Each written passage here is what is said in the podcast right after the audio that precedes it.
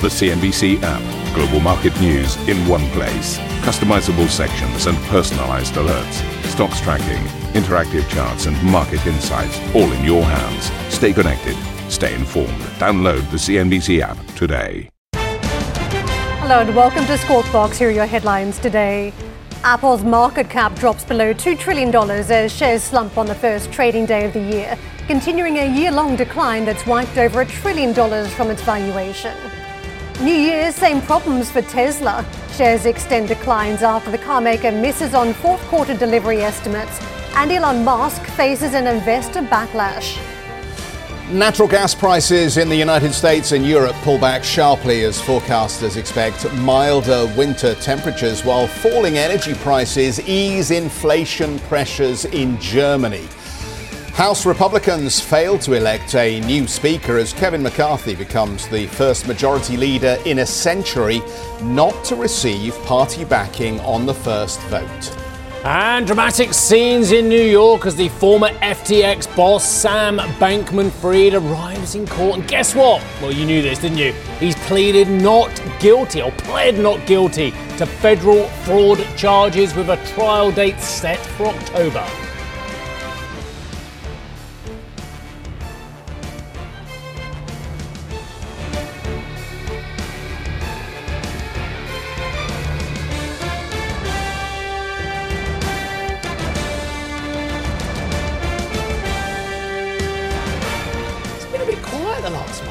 Hasn't it just? I just, hasn't I it don't just? know, a bit of fire missing around the set, do you Yeah, think? definitely. Bit, a bit of antipodean kind of roar and uh, aggression and perhaps someone to get us out of our echo chamber. Yeah, absolutely. Well, That's all over.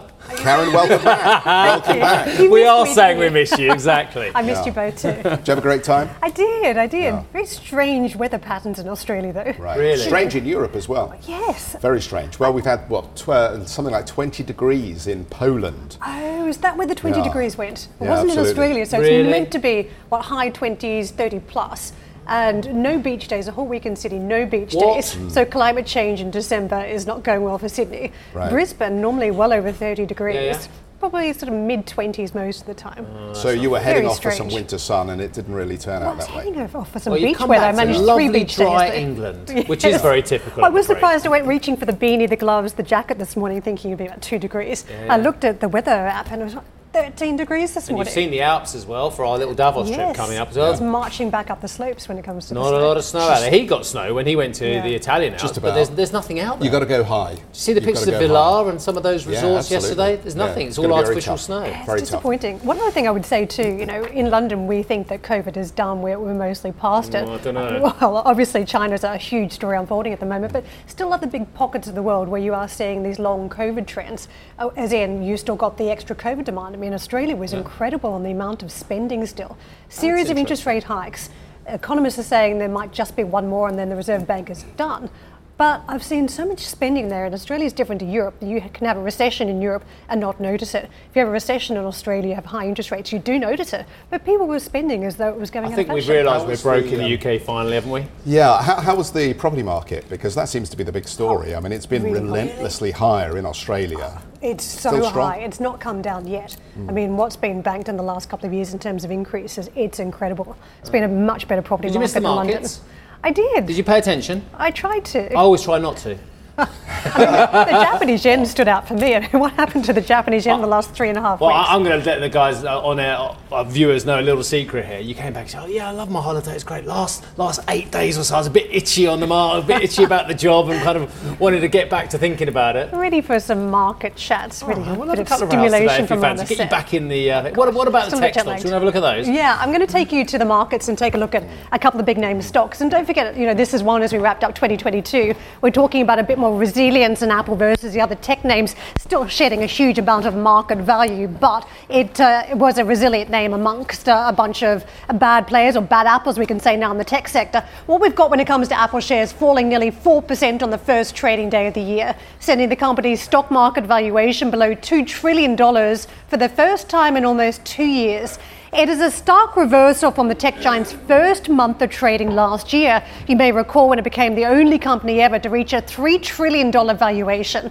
The iPhone maker experienced significant disruptions to its key smartphone business in just the last uh, couple of months, largely due to those COVID outbreaks and restrictions in China. And when it comes to Tesla, well, Tesla shares dropped more than 12%, so double digit fall in the stock price. What we saw, the car maker missing on estimates for fourth quarter deliveries. The electric vehicle maker delivered a record 1.31 million vehicles in the past year, but investors are growing worried over weakening demand and supply chain difficulties. I think when it comes to both of these stories, a couple of major threats seem to be cropping up here. One, of course, the macroeconomic headwinds, two, the supply chain issues now still out of China, and that's accelerating as we talk about the COVID problems. But the third layer on top, and that's a Tesla story, it is one about competition. But uh, we're going to just widen out the conversation. We've got Arjun on the set too. Arjun. Hello, Arjun. Good morning. How are you? I'm very well, thank you. Good. Yeah, good to be back again. Yeah, so You were here yesterday. So, I was, yeah, yeah. exactly. But that's what I mean. It's good to be back again. All right, okay. Remind you of that by Friday. Yeah. nice to be back with Karen as well. Nice to Oh, see that's what you meant. Yeah. So we were talking about all this yesterday, weren't we? Uh, Tesla, Apple, Apple prospects much, for technology stocks, um, and Apple was the big story, as Karen was pointing out yesterday.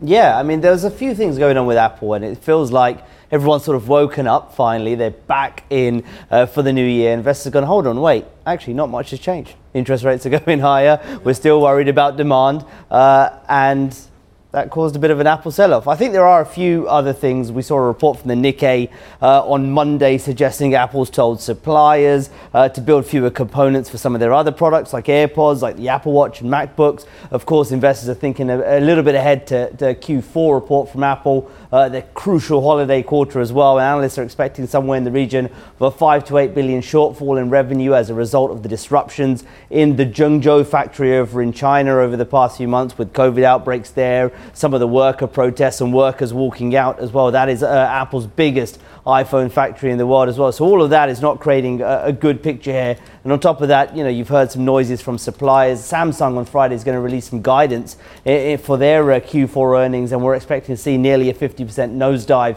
in profit because of a weakness in their memory chips. Uh, and again, that talks a little bit about consumer demand because these are chips that go into end products like mobiles, like PCs, etc. Uh, and any weakness there from Samsung, the world's largest memory maker, uh, suggests perhaps that there will be a, a weakness in demand for these consumer products. That could, of course, feed through to things like iPhones as well. Can we just separate what we're talking about here? Because last year, over 2022, we were talking about tech stocks where a lot of individual names were sold off more aggressively than others. And Meta was a great example of that. You saw it in fintech stocks, some cloud service providers.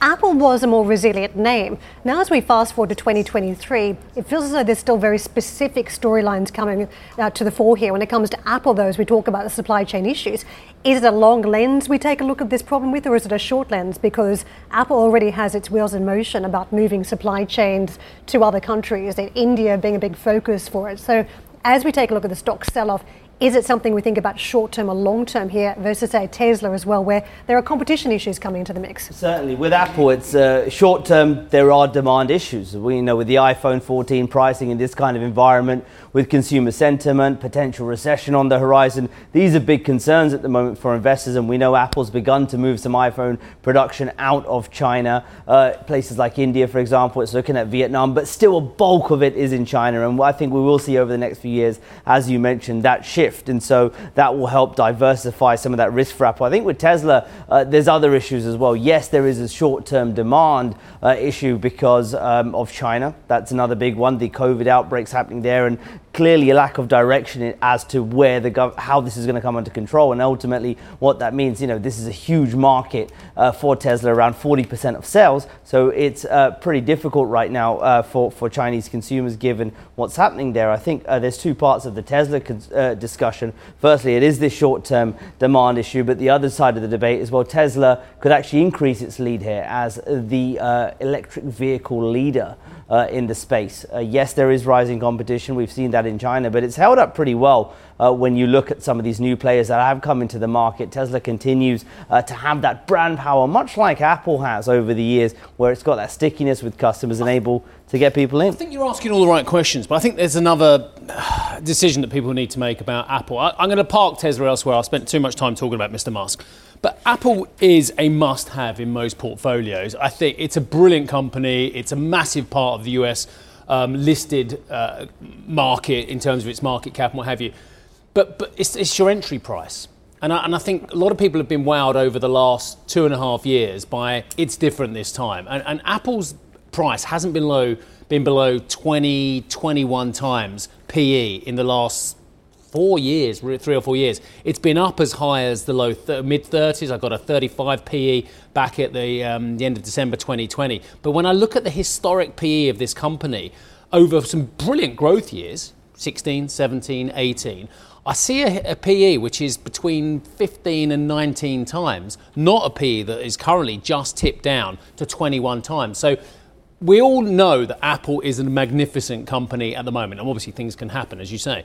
But but are we still being asked to pay roughly 33% too much for this stock? Well, the whole debate about this, I remember having this uh, probably four or five years ago before it almost got this sort of higher re rating was can Apple's uh, valuation move from that of a pure hardware company selling iPhones, Macs, etc., to then this services story coming through, this recurring revenue, almost this SaaS, SaaS. business. Yes, uh, exactly. So can that happen? And we, I think we saw a bit of that as well, and that's why you saw that tick up. Yes, uh, services did very well and has done very well for the company in the face of uh, some of these challenges around hardware.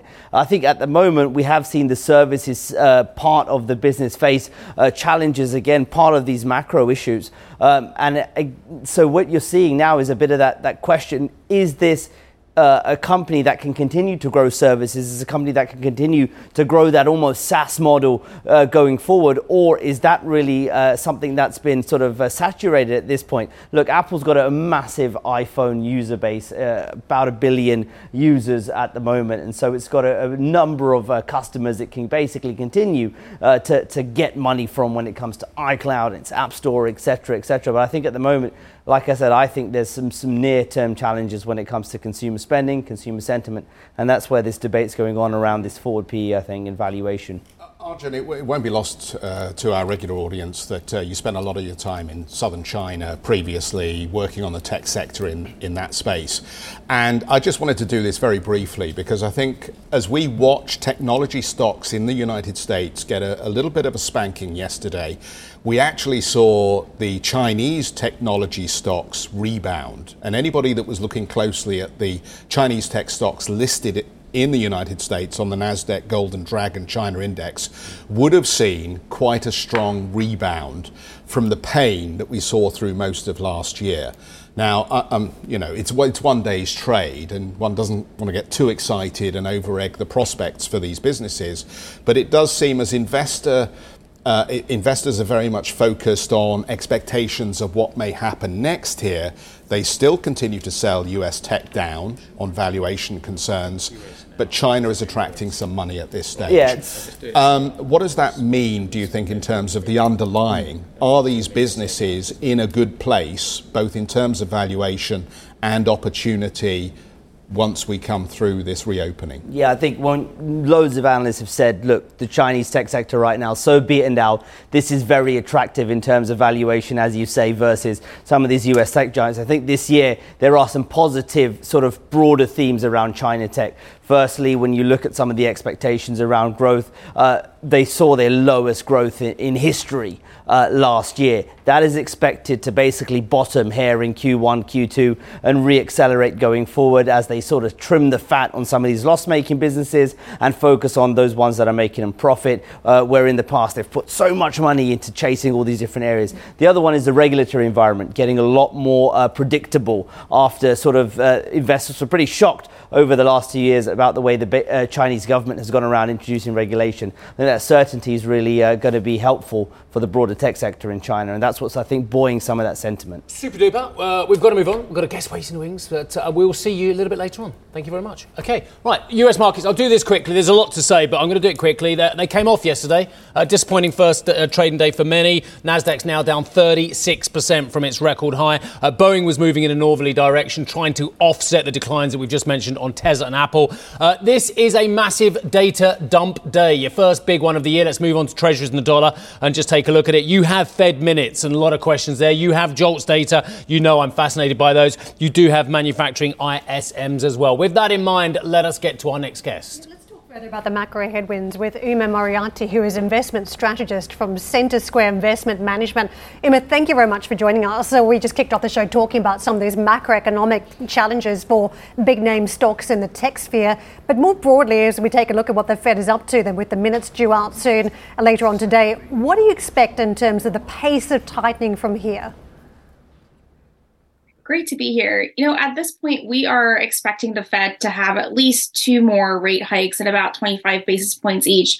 So, another 50 basis points increase in that federal funds rate going forward through the first quarter. And then hopefully, we start to see them take a pause, take a step back, see what is happening on the ground with the real economy in terms of the impact of the aggressive change in policy that we've seen over the last nine months.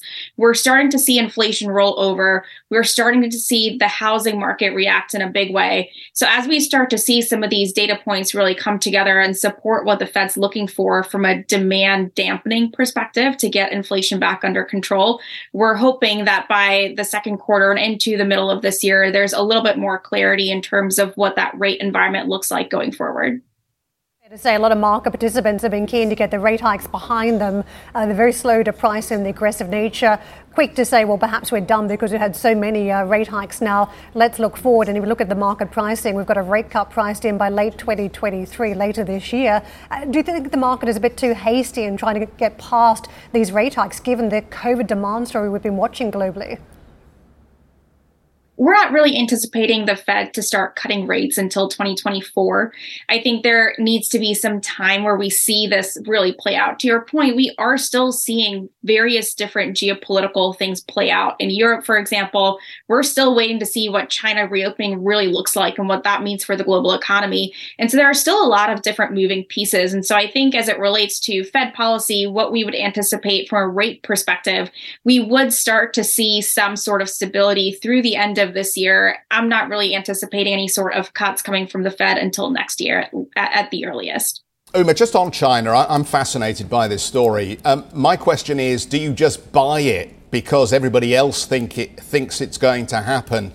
And then potentially sell if it doesn't uh, turn out to be the strong rebound in consumer consumption that the markets are hoping for at this point. Because by the time we actually find out how robust this reopening is going to be, it could be too late to take advantage of uh, current sentiment.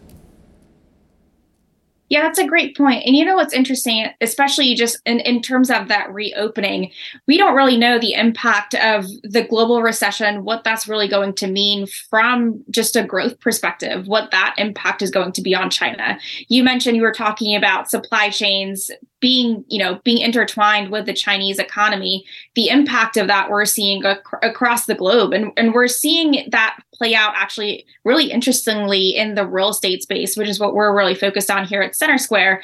And so what we anticipate really happening is continued strength and continued demand for supply chain build out as a lot of retailers as a lot of companies build resiliency in their supply chains to make sure that they're able to really circumnavigate geopolitical risks and other things that do come up and create some of those disruptions in those supply chains.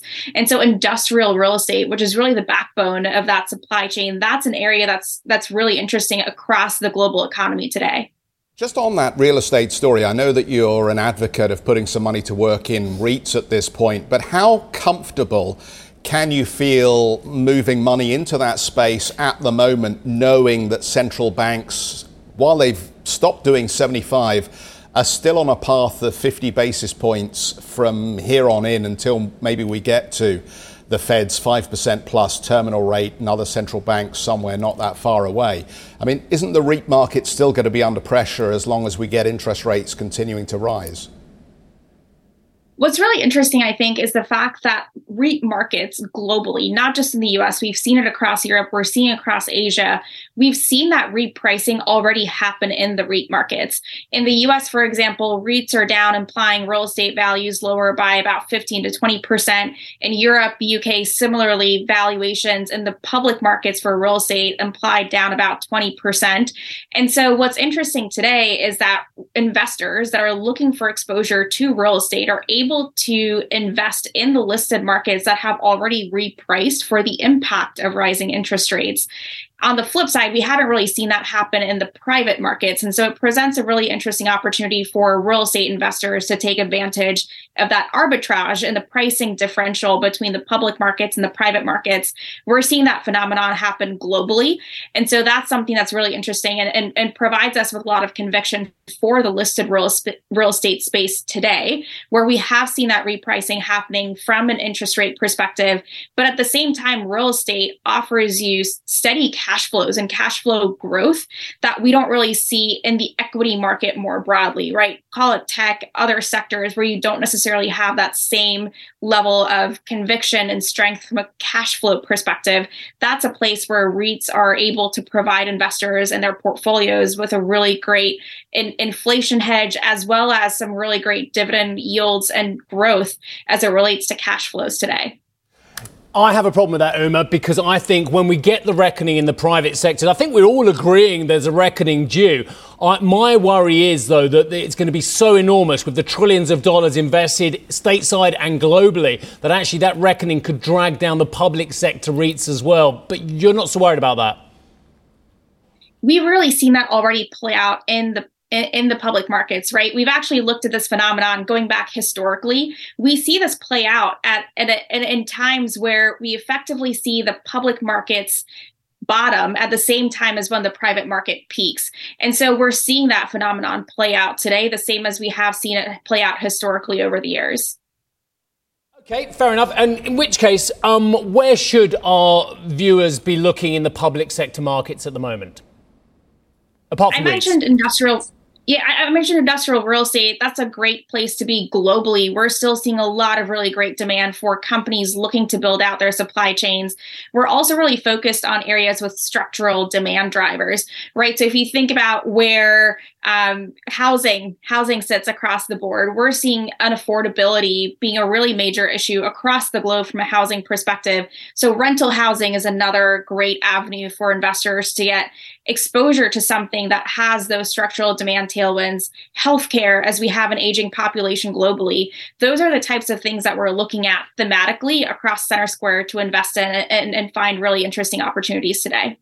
Just quickly, how careful do we need to be around the US dollar trade this year? Obviously, a very strong dollar trade came off the boil to an extent over 2022, but we've seen signs of life even in the past 24 hours. So, what do you do with the dollar this year? it's interesting you know it is given given the dynamics that are happening across the global markets the, the dollar headwinds really impacted companies in in 2022 we're anticipating that to become a bit of a tailwind as we move across this year Uma, we're going to leave it there. What a great chat. Thank you very much indeed for joining us out of LA today, uh, or this evening, I should say to you. Uh, Uma Moriarty, investment strategist at Center Square Investment Management. Uh, is, is, is any good today, CNBC Pro? Well, it, um, CNBC very... Pro is always. I mean, the podcast, is, is always fantastic. It the, is. the podcast is golden. Um, but just a, a what, reminder. like Gold Coast? Yeah, absolutely uh, for didn't make it to the Gold Coast. Uh, didn't make, well, because it was too coast. cold. Sunshine with, with, coast, with your did. park, your cagoule, and your woolly hat. Uh, for more on navigating the market in this volatile environment, check out some of the stock picks that analysts say could see further upside this year on CNBC Pro. Uh, still to come on the program, then Hong Kong uh, leading the gains in Asia as investors look ahead to the Fed minutes, which are due today more about my holiday tips, and of course, plenty more on Apple and Tesla's historic sell offs, as well as the latest market action. You can check out Squawk Box Podcast.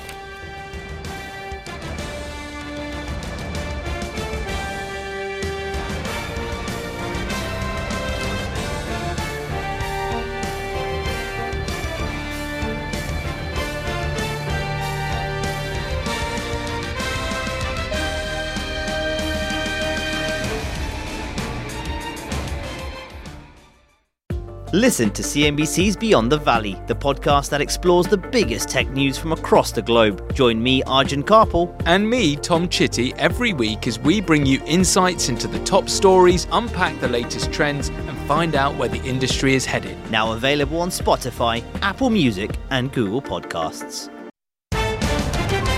Welcome back, everybody. You're watching Squawk Box in your headlines this hour. Apple's market cap drops below $2 trillion as shares fall on the first trading day of the year, continuing a year long decline that's wiped over a trillion dollars from its valuation.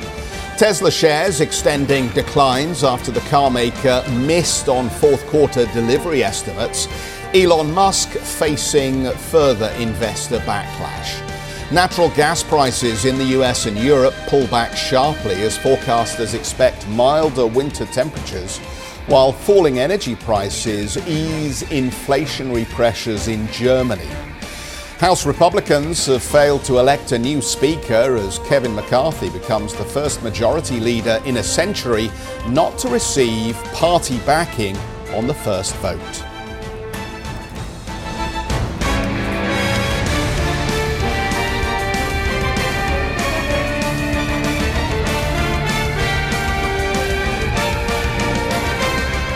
A weaker day for stocks, particularly in the tech sector. The Nasdaq, S&P 500 under pressure thanks to Apple stock and also Tesla. More tentative, and when you take a look at the Dow, trading lower by about 10 points, so just a drift south. But uh, clearly issues around what we saw in the Apple trade as the stock uh, fell below that $2 trillion market cap. Uh, the concerns here around the macro headwinds, supply chain issues ramping up in China. Already we've seen a series of problems around those supply chain issues thanks to COVID, but now with the increased focus on what we're seeing with the escalating cases, the concerns about the impact that will have into 2023 for Apple. So, one that we saw as the company uh, certainly uh, reversed yet again.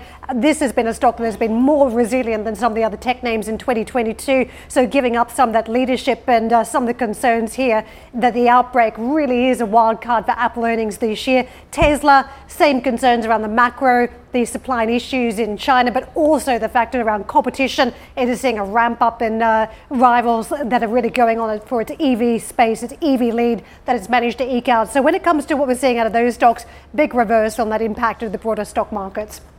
Asian markets today in trade looking uh, somewhat firm across on Hong Kong. Some of that down to the tech names. We're seeing a big surge there. China trading a, a fraction higher, about a tenth of a percent. Very strong day for Australia, 1.6% higher. Japanese stocks, though, as you can see, left out of the mix as we see this ascent in the Japanese yen. Well, let's take a look at that story. It has been fascinating. Investors have been speculating that the BOJ could be on the path of other central banks and moving towards some sort of tightening of policy, but some pushback back the uh, Bank of Japan governor has been at an outing with Japanese bankers to mark the new year and is talking about maintaining this loose policy, trying to sustain the 2% inflation target, but also uh, trying to continue with wage growth. We've had the Prime Minister on top of that talking about also encouraging big corporates to try and elevate some of those wages more than inflation. So, sort of uh, pouring fuel on the fire, so to speak. And the Japanese stock market, you could see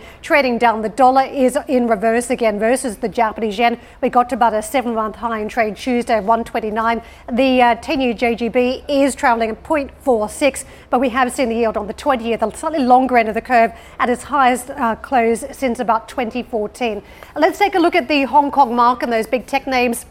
We've got Alibaba out in front. Uh, this around a raising by Ant Group. Uh, some are hoping for a mood music change around uh, how the company is dealing with regulators after we saw that uh, IPO in recent years put on hold around Ant Financial. The uh, other stocks and the names that we're watching Baidu, 7.6%, very strong trade there. Uh, the likes of NetEase traveling almost 6% firmer, and decent trade around JD.com as well. The opening calls here in Europe. This is what we're watching. We had a strong day of trade yesterday markets are also perched firmer. We're up 1.22 on the Stoxx Europe 600. So despite some fade around those big US tech names stateside yesterday, we are watching again a further build green arrows across the board this morning.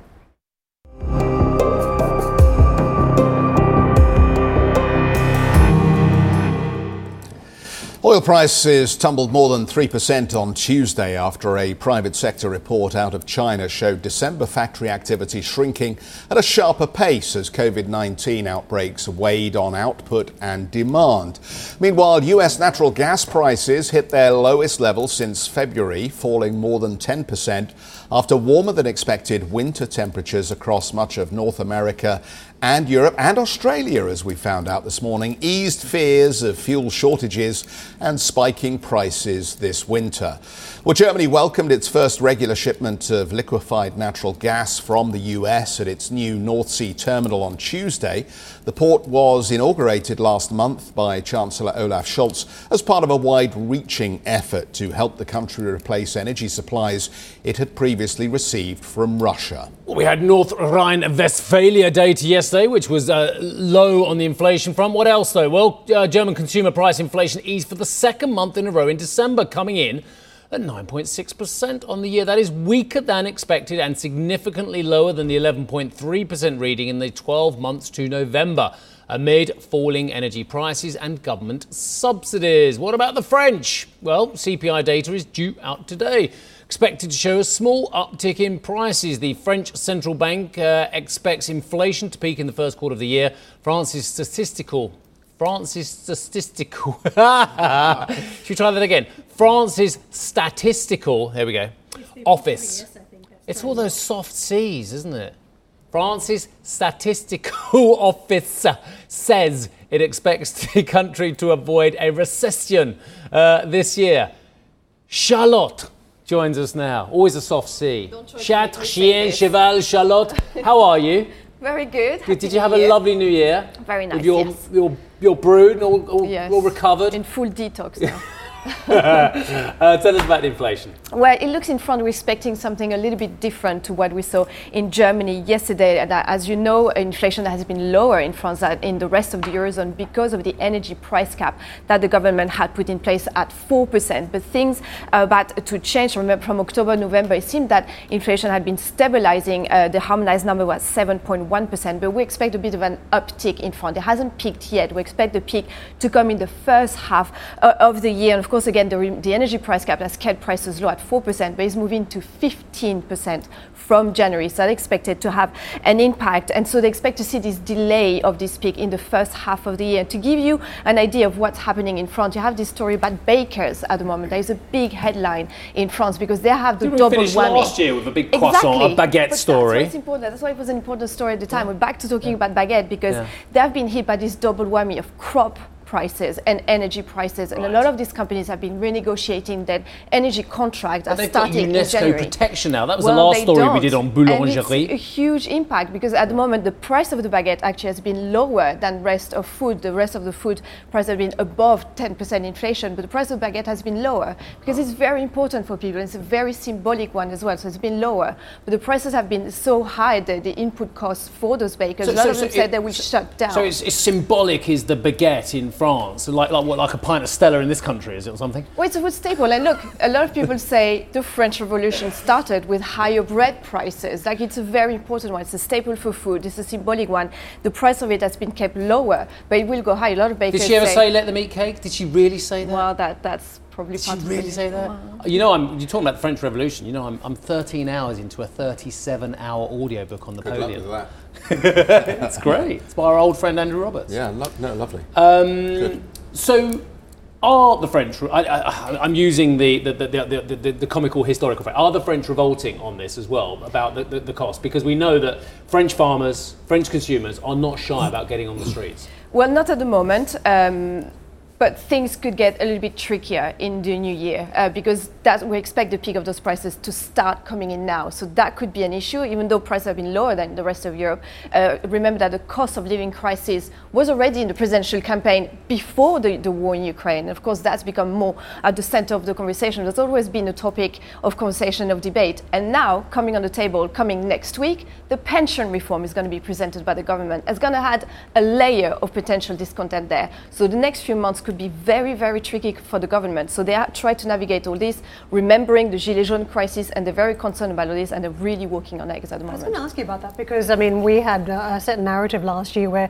France is better placed than other countries across Europe, but uh, the, clearly the, the issue around protesting makes it very difficult when it comes to what Macron wants to achieve. And, you know, we just wrapped up 2022, both of us on the ground in France at the election, and it was pretty clear to Macron they had a huge job ahead trying to close the divide in society. It feels as though the challenges that you just uh, fleshed out for us make it very difficult for him to have a legacy that he wants to, to leave behind uh, after the, this five years in office. No, and that's absolutely right. A lot of people are waiting to see what is the second mandate of Emmanuel Macron. Well, we've seen him very active on the international scene. On the domestic front, we're still waiting to see. And that pension reform really crystallizes a lot of these elements. It was a key element of his first mandate. He didn't go through with it because of the COVID crisis. It was shelved. And now he wants to bring it back because it's important for him. And also, probably a signal, a way to show that he's still that reformist president.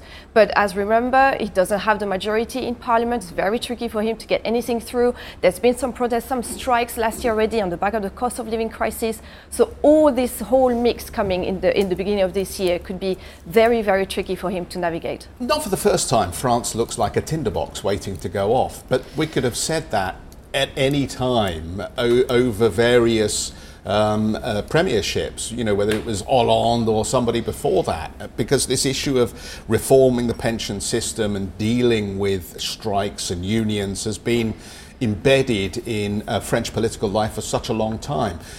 Um, put on top of that the fact that we have this energy crisis, this um, inflation issue around the baguette, as you were talking about, and we have um, very high levels of debt in France. And you know, this this is almost a a story that hasn't quite burst out in the financial markets yet, because I think people look at the ECB and its ability to suppress the bond, bond vig- vigilantes and they think, well, nothing bad is going to happen. But is there any possibility that this is the year that the market exposes the fragilities of the French economy?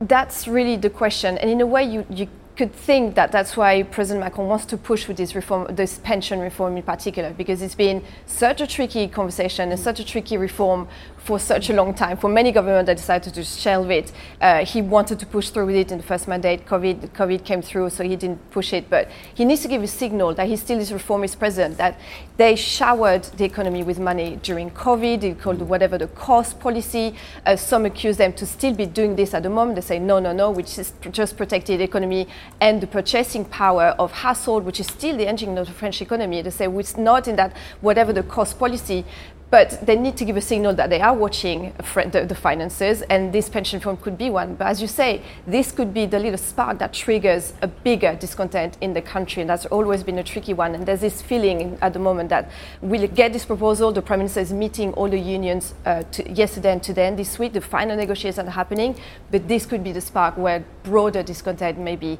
uh, starts again in France. Charlotte, thank you very much for setting that out for us. Oh, and by the way, I've got to make a correction. What's that? When I said that the English equivalent of, of a baguette is a pint of Stella, I was corrected by my co-star, who looked Right. co-star. Co-star. my co-star. I'm just looking at the new New Napoleon of film that Charlotte's Yeah, got me looking at. My co-star, the, the lead star, uh, Geoffrey Cutmore, who told me the equivalent is not a pint of Stella, it's a sausage roll. I was going to say sausage roll. It's a oh, Right, Greg all sausage roll. well, I'm, I'm it? Great, right, three to one. I agree. I was wrong. Okay. Yeah, although I'm not sure it's quite at the centre of British life in the way that a French baguette may be at the centre of French life. I think you. I think you're wrong there.